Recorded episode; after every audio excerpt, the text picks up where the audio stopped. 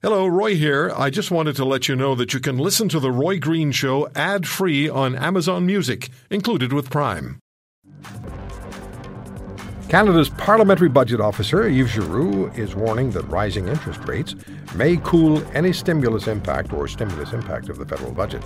The PBO, though, suggests a federal services tax on digital platforms like Facebook may raise more revenue than the federal government has forecast. So, one question here, I guess the most fundamental question out of the box is Is Canada, with its cumulative and growing federal and provincial debt, facing unpredictable, choppy post COVID seas since interest rates can only climb from where they are? Yves Giroux joins us on the program. Mr. Giroux, good to have you back. How are you? I'm good, and you? I'm just doing wonderful. I just can't remember. Uh, we'll save this to the end, but I can't remember what our bet was about. So if you would just sort of think about that a little bit, and we'll talk about it at the end of the interview. Is that okay? Perfect. Okay. Yep. Are you suggesting an expected rise in interest rates should be heeded by the federal government and be reflected by the amount of stimulus spending by Mr. Trudeau and his cabinet? Do I understand you correctly on that? Well, that's what we said in a report we released uh, sometime last week.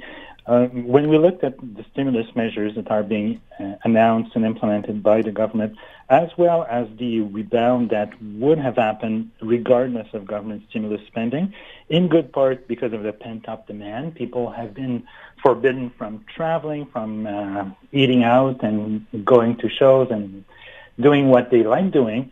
Um, there's a lot of pent-up demand. Add to that the fact that the Americans are throwing money at their economy uh, at a very rapid and unprecedented pace.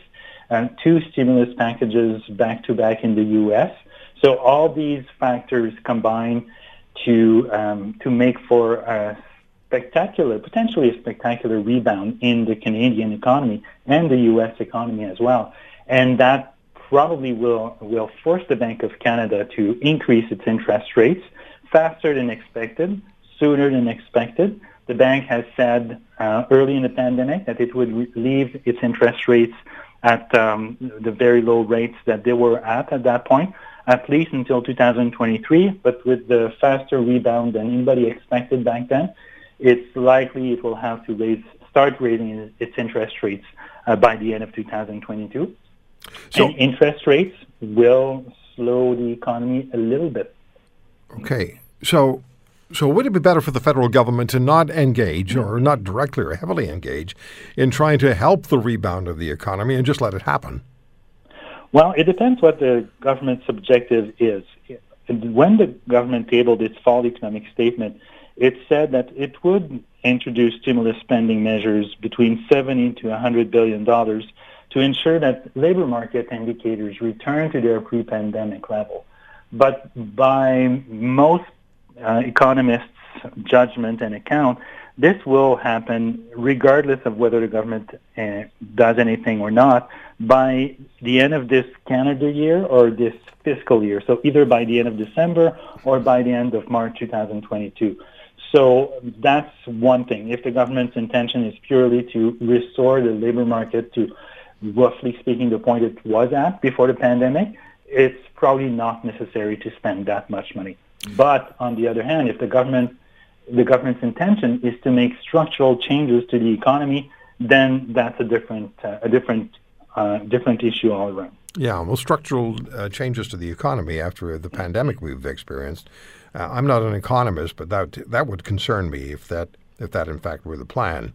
Um, well, let me ask you this: What would the impact be on the overall economy or on businesses attempting to get back on their proverbial feet if there were a significant spike, and I'm talking maybe two points, uh, I don't know if I'm out of, out, out of line here, but two points, hmm. interest rate climb over the next two, two and a half years. Is that possible? And if it were to happen, what would it, what would it do to businesses trying to get back on their feet? Well, it certainly is possible. And what the impact will be of that for businesses will be that um, several businesses, like thousands, if not millions of small businesses, have incurred additional debt. They've taken on additional debt to get them through the pandemic. They've also benefited from government support, but oftentimes these government support were in the form of debt. So, and, and they've probably uh, incurred debt in other forms uh, other than government supported loans. So it means that the cost of servicing that debt is likely to increase as they seek to refinance it. And the impact will also be felt by households. If you and me and our neighbors have to pay more on our mortgages or consumer loans, car loans, and so on, then it's, it reduces our disposable income. And that means we have slightly less money to spend on other things or to save. And that is often reflected in the amount of businesses that they receive from, from our patronage. So they, they will get a little bit more money from, from consumers. So that's the impact of uh, interest rate rises. On the other hand, the lucky few, the savers, will get slightly more returns on their uh, government or their guaranteed investment certificates if there are people who still have these uh, investment vehicles. Yeah. What do you see happening as far as the 2021 federal deficit is concerned? I think I, the number I saw, if I'm putting it correctly, was around $371 billion is what you're expecting. And you told, if I'm correct, you told us last year that massive deficit spending in response to COVID could happen only one time. It's going to happen more than once, right? Well, not to the same tune. It's not expected to happen again to the tune of $370 billion, the one that we will probably end up uh, having uh, once the books are finalized for 2020-21.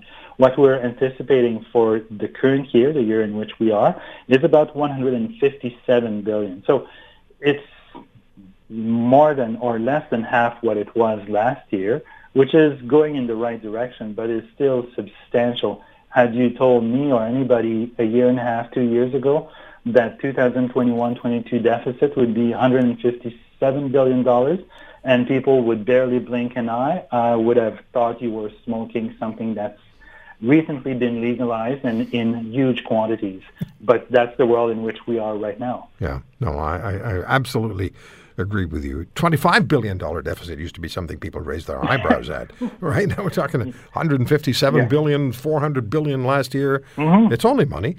Now, so on the other side of the ledger, I don't know if we're on the other side of the ledger, but let's just assume for a moment. Your report on expected revenues for taxation of digital platforms like Facebook, assuming Facebook doesn't fire back, which Australia discovered Facebook and high tech is quite prepared to do. What do you see as far as revenues generated is concerned?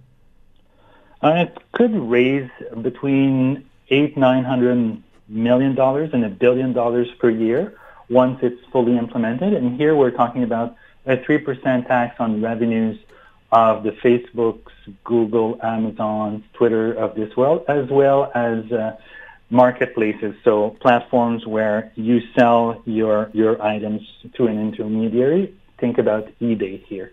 So these types of platforms, if we levied a 3% tax on their revenues, not their profits, but their overall revenues, that would generate about a billion dollars per year. But there's a big but in that. That's, um, that's as stated in the budget, that's if there's no worldwide agreement on the taxation of these, uh, these big digital corporations. Right. So can we get to the most important aspect of our conversation here? Of what, course. What was our bet I about? I know where you're going. I we bet beers. Now uh, we've established that you're going to buy. That much we know, right? I, I, thought we I thought we determined that, or I, det- I determined that. Yeah, that's it. You determined it. okay. So what was the bet about? I can't remember. I can't remember either, but you told me last time that you record everything and that you could go back and uh, and find out what it was about originally. So I'm suspecting you probably have that up your sleeve somehow. Oh, you're, you're thinking I'm a politician. no, but maybe you'd be a good one. Yeah, it could be good. Okay, I, I'll check it out and I'll let you know. But but you're buying, that's for sure. If you want to hear more, subscribe to the Roy Green Show on Apple Podcasts Google Podcasts, Spotify, Stitcher, or wherever you find your favorites. And if you like what you hear, leave us a review and tell a friend. I'm Roy Green. Have a great weekend.